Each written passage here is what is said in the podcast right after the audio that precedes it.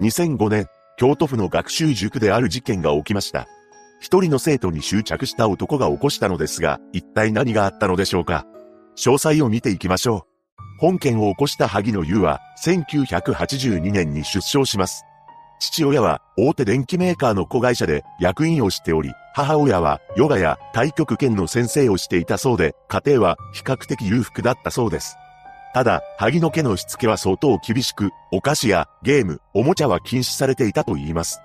さらに、萩野の友達が遊びに来た時も、勉強の邪魔になるからと追い返していたというのです。また、叱られる際にトイレに入れられたこともあったようで、その際には、出してくれという声が近所に響き渡っていました。しかし、小学生時代に男子生徒と喧嘩をした際、萩野の母親は一方的に、うちの子は悪くないと言い張り、謝ろうとしなかったこともあったそうなのです。そんな家庭で育っていった萩野ですが、成績は優秀な生徒へと成長していきます。ただ、彼は中学生の頃から様子がおかしくなったようで、勉強中に窓を開け、X2 乗プラス Y は、など大声で叫んだり、深夜に、ウォーと規制を上げるようになっていくのです。またソフトテニス部に所属していたようで、友達が特定の人しかおらず、暗い印象を持つ部員もいたと言います。そんな中、高校卒業後、同志社大学、法学部に入学しています。大学生になった萩野は、それまでしつけが厳しかった親のせいか、家庭内で母親に手を挙げるようになったそうです。それにより、母親が救急車で運ばれてしまうこともありました。ただ、ここでも成績は優秀で、大学2年からは、法学部で最も人気が高く、成績順に受講者選抜も行われるという刑事学のゼミに所属し、教員養成のための教職課程も受講していたそうです。その後、萩野が大学3年の2003年6月、ある事件を起こしています。どうやら萩野は大学キャンパスの図書館に置いてあった財布を盗み、それを目撃していた警備員に怪我を負わせたとして、懲役2年6ヶ月、執行猶予3年の有罪判決を受けたそうなのです。大学側は萩野に対し1年半の定額処分を言い渡していますが、同年の11月より学習塾でアルバイトを始めました。しかし、履歴書には定額中であるという事実は書かず、この塾で働き始めてしまったのです。塾での萩野は中学生の英語や国語、小学生の国語などを担当しており、評判はジェスチャーと声が大きく、前の席の子に唾が飛んでくるほど熱心で、授業は厳しいというものでした。また、1年間、萩野に国語を教えてもらったという小6男児の母親によると、すごく優しくいい先生と話しており、中学1年の女子生徒は、授業は面白くてわかりやすい。怒った姿を見たことはない、と証言しています。そんな熱心な先生で評判も良かった一方、萩野の異常さを感じ取っている生徒も多くいました。何でも、塾の女子生徒の髪型や服装に詳しかったり、気に入った女子生徒にだけ、〇〇ちゃん、この問題、わかるかな？と何度も声をかけたり、明らかにひいきしている様子だったというのです。小学生の生徒たちからは、そんな萩野に対し、一斉にブーイングが上がったこともありました。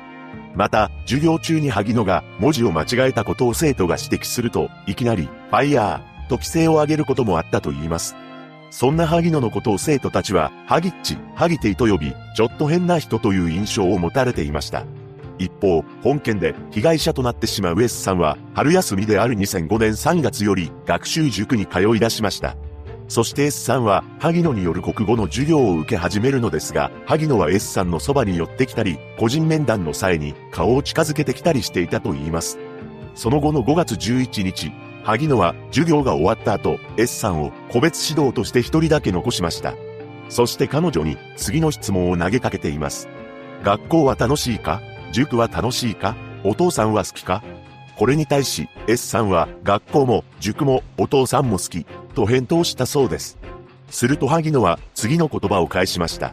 僕は心理カウンセラーの勉強をしているから S ちゃんが嘘をついているのはわかる。こういったやりとりは1時間半にも及んだようで S さんは迎えに来たお母さんの顔を見ると泣き出してしまったのです。この状況に不安を覚えた両親は塾に対し萩野先生に不安を感じると電話をしています。その後も S さんは、萩野のことを両親に相談していたようで、ご両親は再三にわたり、塾に抗議していたのです。ただ、萩野は S さんにずっと執着しており、11月21日、S さんはついに、萩野に自分の思いを言い放ちます。もう国語の授業に出ない。これに対し萩野は、なんで、としつこく問い詰めたと言います。この一件で S さんは学習塾に萩野先生の授業を受けたくないと申し出たようで、ようやく学習塾は S さんを12月から萩野の授業を受講させないという対応を取ったのですが、その一方で萩野はあらぬ感情を抱くようになっていきました。なんと S さんに自分は裏切られ、本をあらで返されたと思い込んでいったのです。やがて萩野は S さんが自分に対し剣を持って突き上げてくるという妄想も抱くようになります。ついには彼女を手にかけようと決意し、事件の8日前、凶器となる刃物を購入したのです。そして2005年12月10日、事件当日、萩野は講師が少なくなるこの日を選んだ上で、自身の出勤時間を繰り上げ、塾へ向かいました。またこの日は中学受験の合否の判定テストが行われる予定だったのですが、試験を受けに来た児童らには別室で国語のアンケートを取りたいから退出するようにと命じています。実は S さんと萩野の関係を懸念した校長が試験監督を萩野から別の講師に変更して対応していたのですが、萩野はそれを無視し勝手に教室に上がり込んでいたのです。萩野は現場となる教室の監視カメラのコンセントを抜き、他の職員に邪魔されないよう準備しています。これにより、教室には萩野と S さんの二人のみとなってしまい、萩野は教室の扉を閉めました。そしてあろうことか、萩野は S さんの背後から近づき、用意していた刃物を振り下ろしてしまったのです。この状況を不審に思った他の職員が教室の扉を開けようと試みるも鍵がかかっており、監視カメラの映像も映らないようになっていたため、状況が確認できません。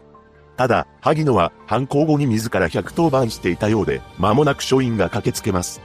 ドアを叩き、開けなさいと叫ぶと、数十秒後、ようやく萩野が無言で出てきたそうです。そして教室には恐怖の光景が広がっており、S さんの未来は突如として奪われてしまったのです。そして2006年2月20日、京都地裁で初公判が開かれ、萩野は起訴事実を全面的に認め、謝罪しました。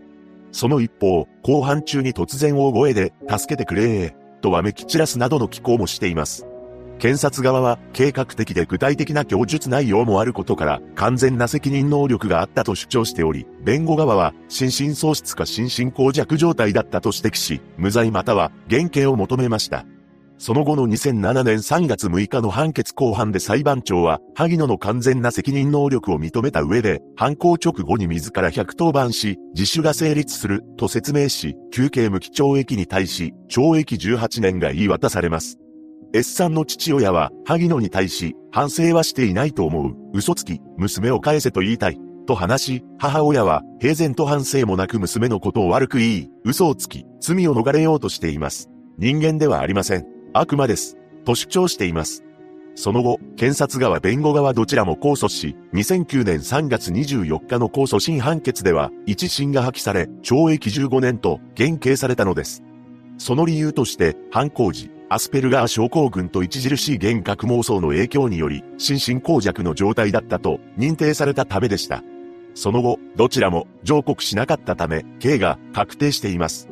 そしてご両親は学習塾側に対し安全配慮義務違反があったとして約1億3000万円の損害賠償を求め9900万円の支払いを命じる判決が言い渡されたのです。一人の男が起こした本事件。再三にわたり塾へ講義をしていただけに防げていたのではないかと思うとやりきれません。S さんのご冥福をお祈りします。